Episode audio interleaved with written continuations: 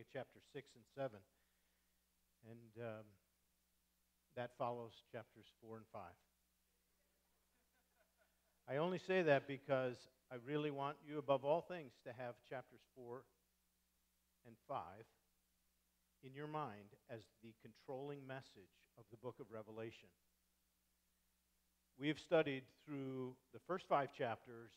Chapters 4 and 5 have the picture of the Lamb of God on the throne, right next to the Father. They're surrounded by the seven horns of the Holy Spirit, an image of our triune God in the center of the universe. It is a beautiful picture. It is out of the throne of God where our Father is, where Christ is seen to be, though called the Lion of Judah. He is not seen that way in the vision of John. He's seen as the Lamb who is slain. Very important for us to have in our mind that the picture of Jesus is the Lamb who was slain. So I want you to already begin to prepare your mind that the way we'll close our service today is at the Lord's table in communion. And we could even think that the Lamb who was slain, who's going to make all things right in the world, is the Lamb who went to the cross to atone for our sins. As I speak this morning, my prayer is that you will be listening to the Holy Spirit saying, Lord Jesus, you are on the throne. But do I worship you? Do I follow you? Where, where is the leadership of Jesus seen in my life? If he is the Lamb of God, if he is the King of Kings, then everything about our life needs to align with him. And I pray the Holy Spirit will just draw us to say, Lord, we want to cling to you because the time is near. Now, it is this point in the book of Revelation where many people who study it come to a stop and close the book. It is because chapter 6 through 18, at least, if not 19 and 20, are complicated. They're more difficult. And people stop studying at this point because it, it has created a whole different set of models on how to interpret the book of Revelation. This is where models of saying, how do I understand the next 12 chapters divide? Call you back in your mind to week number one, where we said there are great people who love Jesus and follow him and see the book of Revelation in slightly nuanced ways. We'll all be around the throne together if we call upon the name of the Lord to be saved. And we're going to do our very best to look at the book of Revelation in a way that accomplishes what it says blessing to those who read and keep the words of this prophecy. Keeping the words of chapter 6 are going to be a little bit challenging, but understanding chapter 7 is also has its challenges, but that's what we're after. Remember when the three uh, the chapters 2 and 3 had the letters to the churches. The aim for the churches is that you would be ready, that you would be faithful, that the churches would not be compromising or complacent. And so, Calvary Bible Church, as we go into chapter 6 and 7, that's the same thing I'm praying for us that we would not be complacent in our faith, that we would not compromise with the world empire in which we live today, the United States of America, but we would see ourselves as belonging to the one who is on the throne, who lives forever and rules in sovereignty and holiness. With me? Okay, with that in our mind, a couple things for us to keep in mind. The whole story of the book of Revelation, then, um, is that Jesus is on the throne, and as on the throne, he is going to make right all of the wrongs of this world. And as he does this, he is going to address the powers of this world, which is commonly referred to in the book of Revelation generally as Babylon.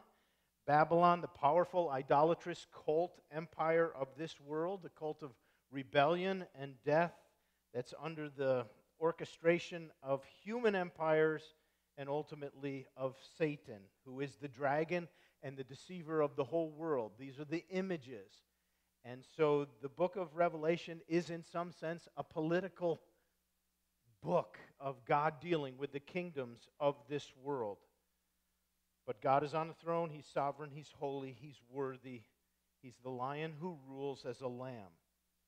And judgment coming from the throne does not conflict with Jesus, it emerges from his righteous being, it flows from his ability to judge the world that has failed to be obedient and listen to him. Revelation's vision of judgment is one that has repeated visions of symbols that are seen by John, not always to be immediately referred to as the precise, real descriptions of how things may be on the earth. You have to understand, we use it, my wife says I use it too much, but it's the apocalyptic language of the book of Revelation means there is language there that is meant to be symbolic rather than literal, but it conveys a literal reality. What John is seeing in his visions is the way things are in heaven, but cannot be perceived here on earth until he was ushered into heaven and then he saw things. So we are about to see in chapter 6 something that John sees with horses. And they are images of the judgments and the unfolding of God in heaven. But all of Revelation in this section, up until about chapter 19 or so, is to describe what happens when you reject the Lamb and all the experiences of a disordered society and world that leads to destruction and death and despair. It's the pattern of what happens. And we're going to see that. It's repeated in other places. We're going to look at chapter 6, where finally the seals are opened from chapter 5. Who is worthy to open it? Only the Lamb of God. And so he does. So let's look at chapter 6 and begin to make an examination. In your notebook, you would want to write Zechariah chapter 1 and say there's a, there's a place in Zechariah 1 where the horses are mentioned. You would put in your mind Matthew chapter 24 and 25 and Mark chapter 3 in which the events described in Revelation chapter 6 find a parallel to what's happening in Jesus' Olivet discourse in the Gospels.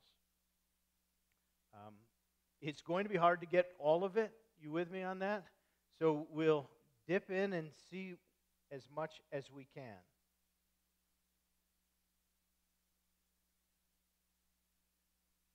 All right, chapter 6, verse 1 reads Now I watched when the Lamb opened the seven seals.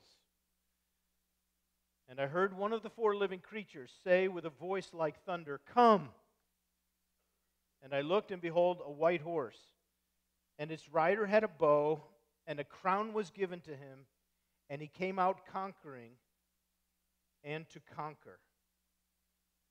You remember that the way we described the scroll is that the scroll contains all of God's plan for human history, his judgments, and his salvation. It is the plan that unfolds to bring the kingdom of our Lord to this earth. All of the end of human history. So imagine the scroll popping open, and John is getting a vision in heaven. I see the living creatures say, Come.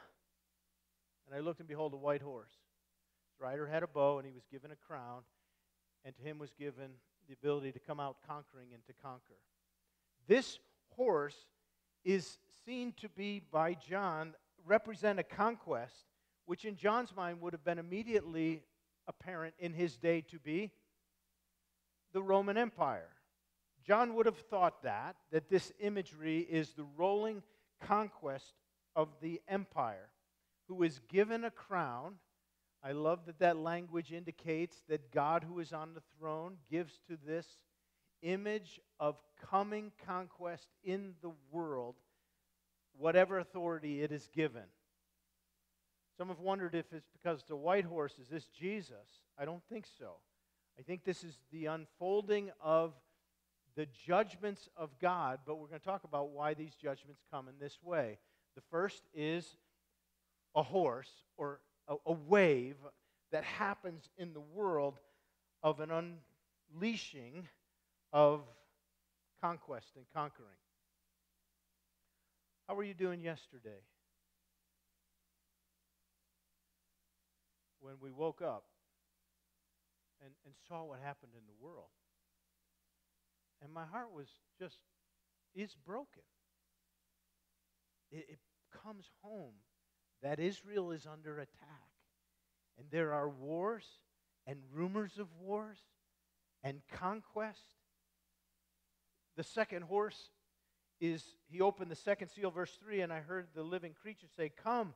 And out came another horse of bright red, and the rider was permitted to take peace from the earth, so that people should slay one another, and he was given a great sword. Able to take peace, cause people to kill one another, intentional conflict to accomplish the conquest that was listed in the first.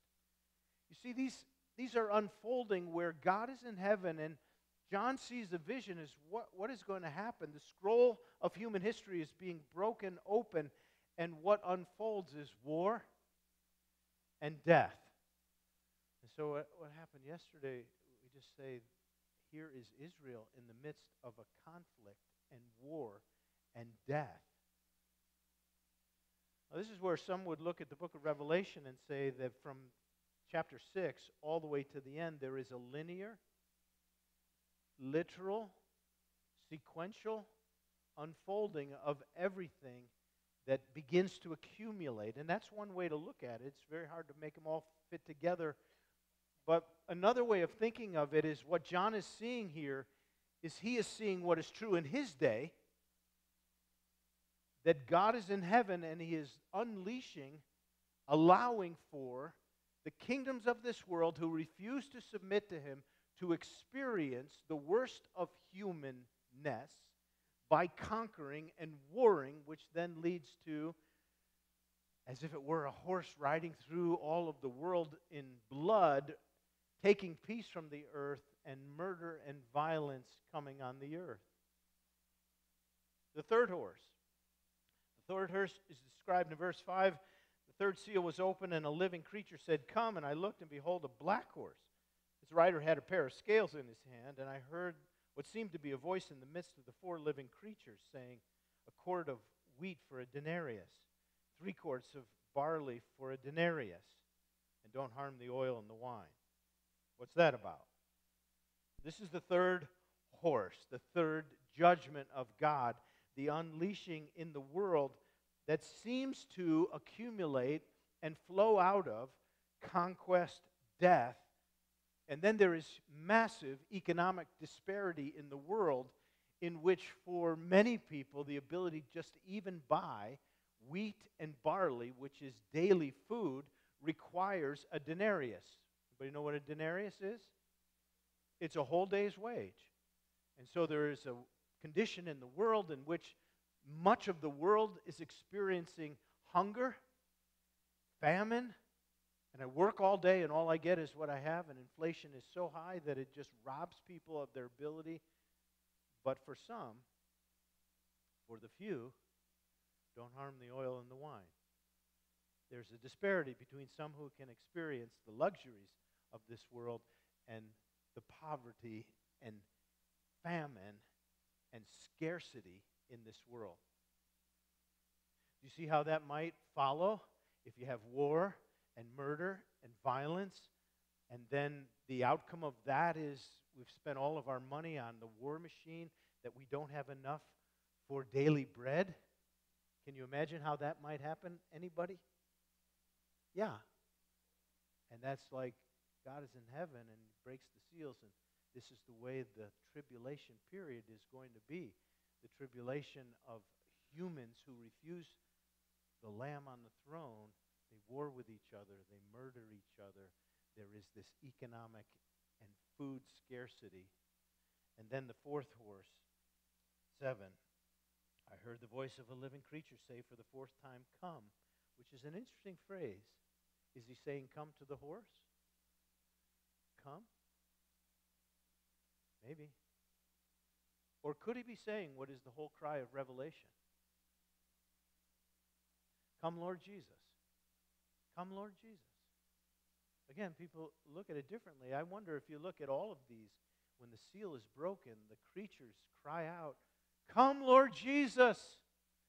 And he sent out a horse of war. He sent out a horse. These are not literal horses, right? Everybody with me? This is like God working in humanity who refuses to acknowledge him. And the fourth seal, a pale horse, its rider was death, and Hades followed him, and they were given authority to kill a fourth of the earth, to kill with the sword and famine and pestilence, which often follows war.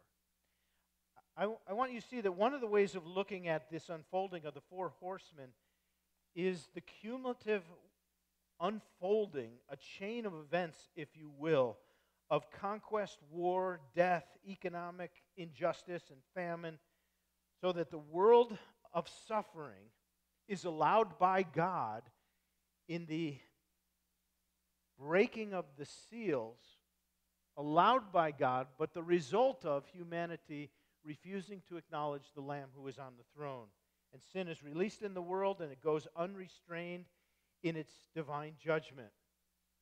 Do you ever see in the New Testament a pattern of God allowing humans to go their way and then allowing it to get worse and worse and worse? You have a microcosm of this in Romans chapter 1, verses 18 to the end of the chapter, where people sin against God and he lets them go. I think you see something similar here in the unfolding of the four horsemen, if you will.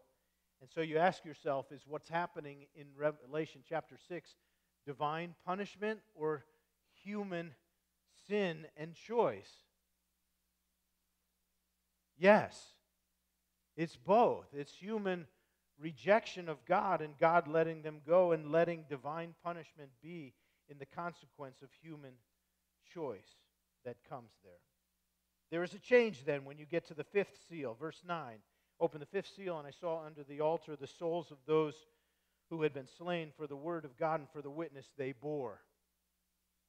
They cried to the Lord with a loud voice, O sovereign Lord, holy and true, how long before you will judge and avenge our blood to those who dwell on the earth? This is the cry of, of martyrs. They cry out to the Lord, How long will you wait to vindicate those who have murdered us? And it's a picture as John breaks the seal that moves from the four horsemen moving about the earth back up into heaven to see at the altar of God, there is before God the prayers of the saints who have been persecuted and murdered. And John's getting a snapshot that what is contributing to the, the Lamb's work from the throne are the prayers of the saints. Could I make an application? I want you to notice as we travel through the book of Revelation how many times the prayers of the saints are represented as being before the throne to influence the Lamb who is on the throne.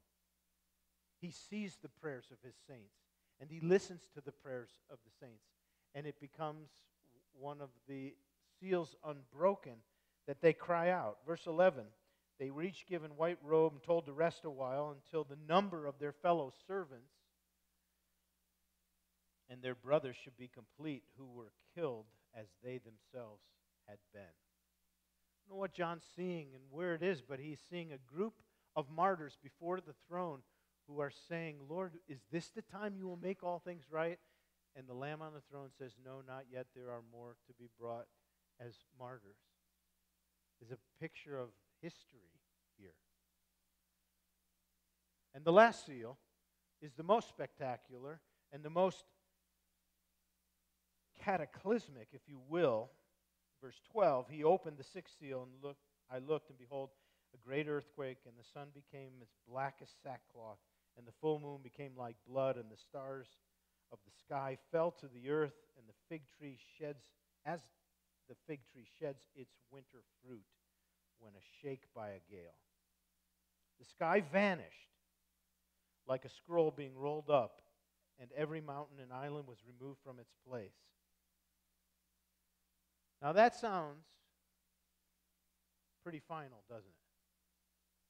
That is cosmic disturbance in which the sky and the moon and the sun are totally changed.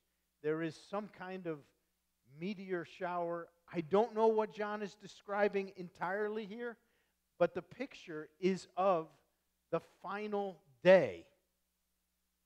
The sky is rolled up, the sun is darkened, the moon is darkened, and it's vanished.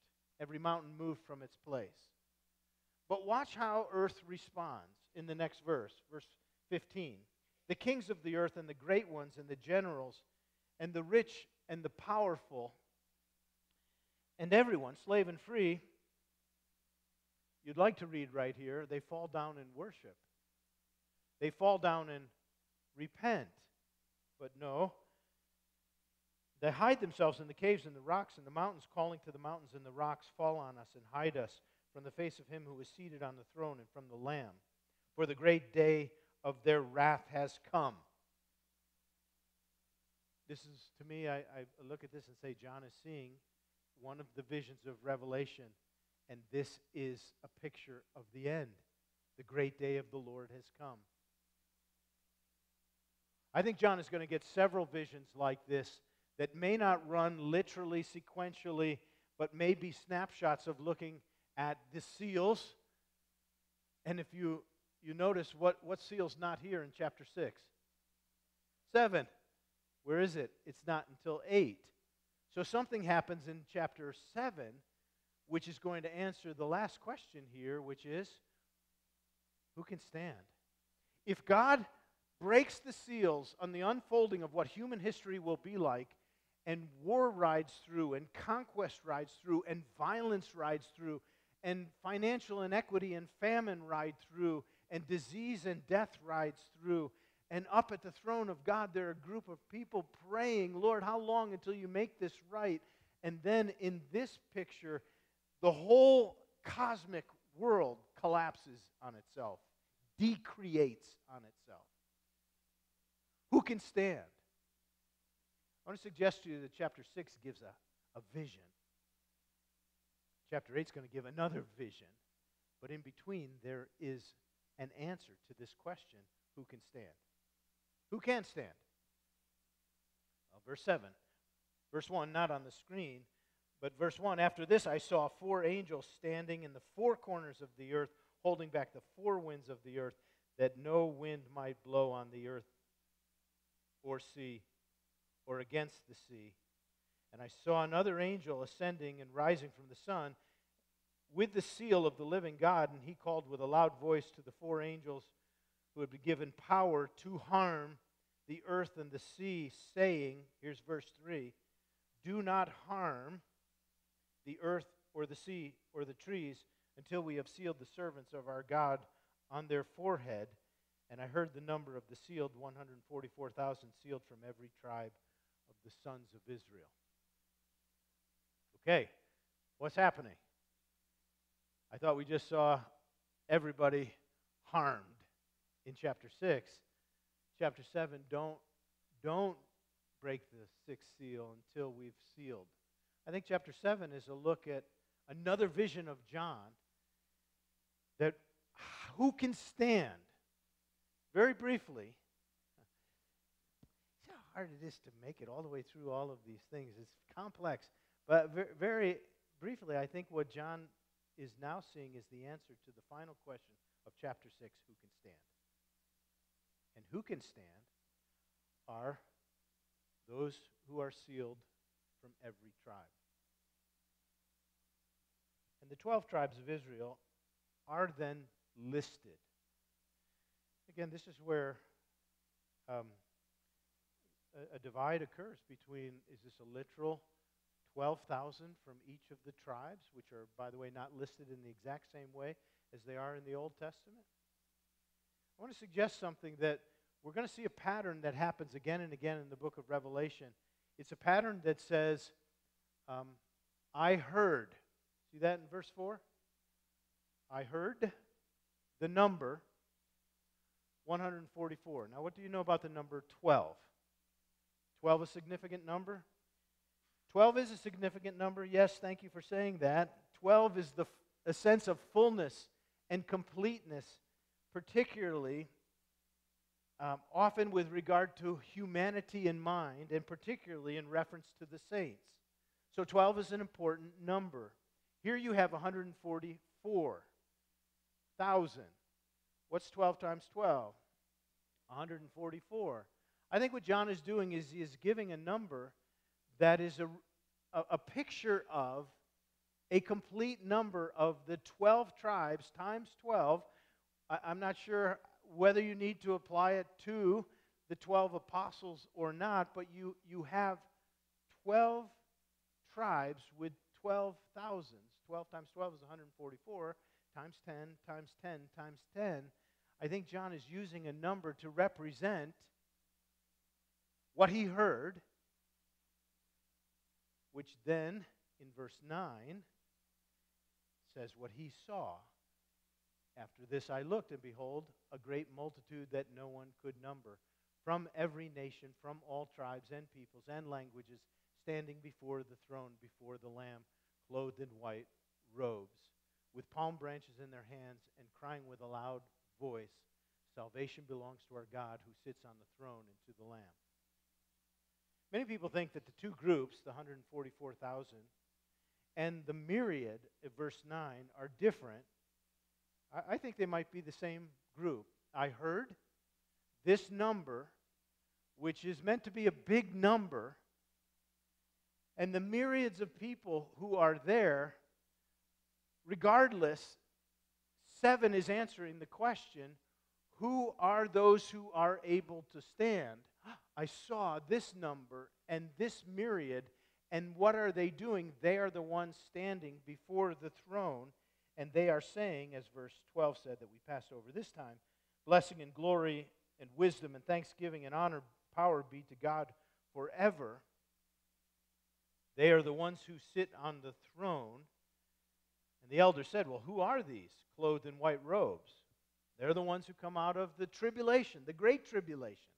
Whether that's the great tribulation at the very end of the age or the tribulation period that is as the last days that comprise the whole period of time of human history, from the ascension of Jesus till his second coming.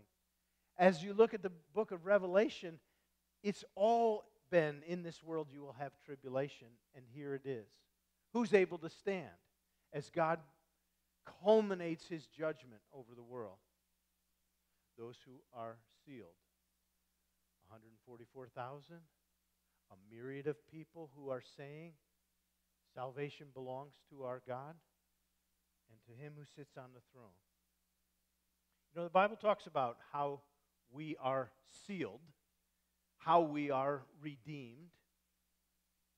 I want all of us to think that what's going to happen at the end of the age is, in one sense, happening now. It's going to be wrapped up completely in a great judgment of God, and the Lord will return. But we're seeing the tribulation of God bringing trouble into the world by the human evil of mankind and empires in this world. Would you agree? I mean, we're seeing the empires of this world reject the rule of God and do violence. And there will be a day where God will say, That's enough. And he will wrap up human history. Who can stand through this kind of tribulation? those who are sealed. Will it be a seal on your head? I don't think so. What will the seal be? What is the seal described in the Bible? Do you have any clues about the seal of God in the life of a person anywhere else in the New Testament? Yes, you do. Yes, you do. You want to open your Bible and see it? We're going to close quickly. So if you want to know how to how to make it through, here it is. Go to Galatians, if you, uh, I'm sorry, Ephesians, if you will.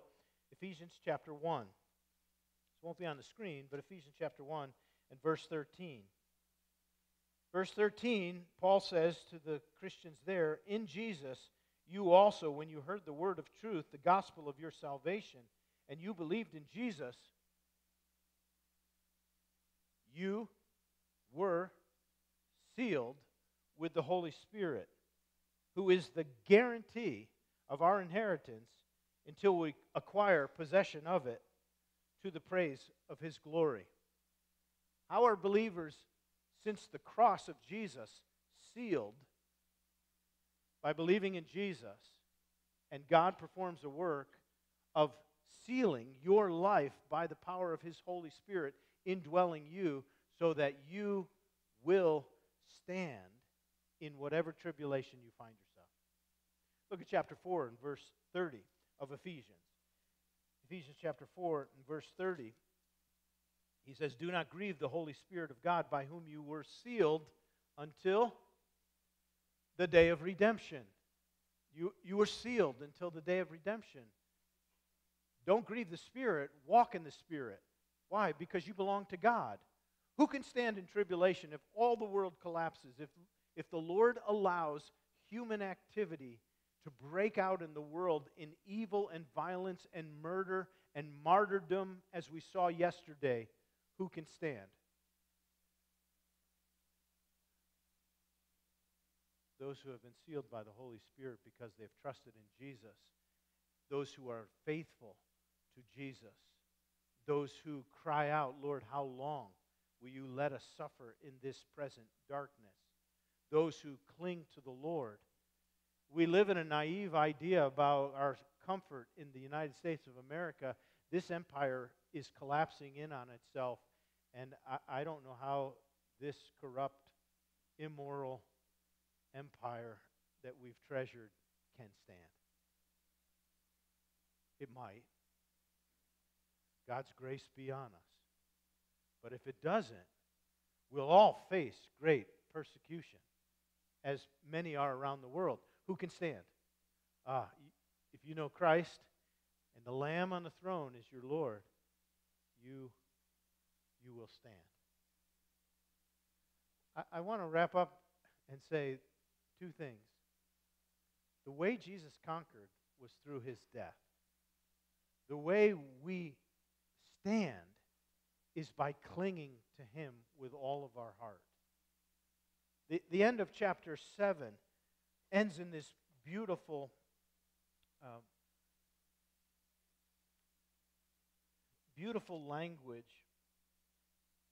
Therefore, they are before the throne of God. They serve him day and night in the temple. Who's that? Those who will stand. He who sits on the throne will shelter them with his peace. They'll hunger no more. It's a picture of the eternal place by his throne, neither thirst any more. The sun shall not strike them. For the Lamb is in the midst of the throne. He will be their shepherd. He will guide them to springs of living water. God will wipe away every tear from their eyes. John is caught up to see in chapter 7 who can stand? Oh, these can stand. And this is what they will experience. Have have you trusted in Christ? Have you? If not, I call you to cry out and trust the Lord with all your heart today. We're going to take communion. The Lord Jesus died as the slain lamb to give us eternal life. As you eat this piece of bread, my prayer is that your heart would say to Jesus, Thank you for dying for my sins. As you drink the cup,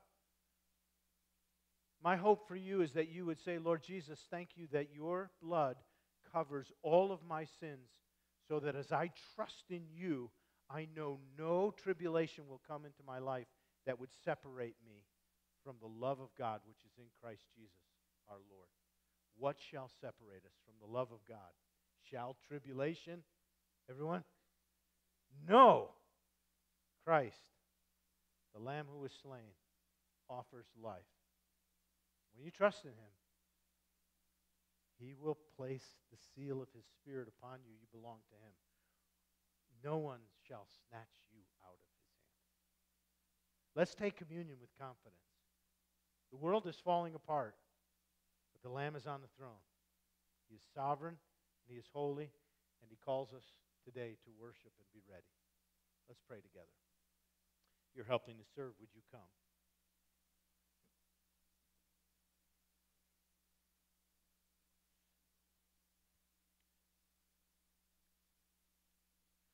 Lord Jesus, we say to you, Worthy are you who was slain.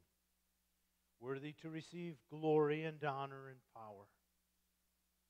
Salvation belongs to you. We bless you that you have offered it to us through the death and burial and resurrection of Jesus Christ. Jesus, you died for our sins. You were buried and you were raised. And you are Lord forever. And until you come, we declare that you alone offer salvation. I pray that you will open the hearts of men and women who are in this room to call upon you, to rest in you. And for all of us who have known you for many years, Lord, would you just make us aware today that the world is coming to a close and you are coming to return. And you will make things right, that you will carry us through. Some of us may suffer, but you are the Lamb on the throne, and we cling to you. As we take this communion experience today, Lord, may our hearts express love to you. Thank you for your broken body. We see you on Calvary bearing our sins, and our hearts are full of praise. We eat this bread in remembrance of you. In Jesus' name, amen.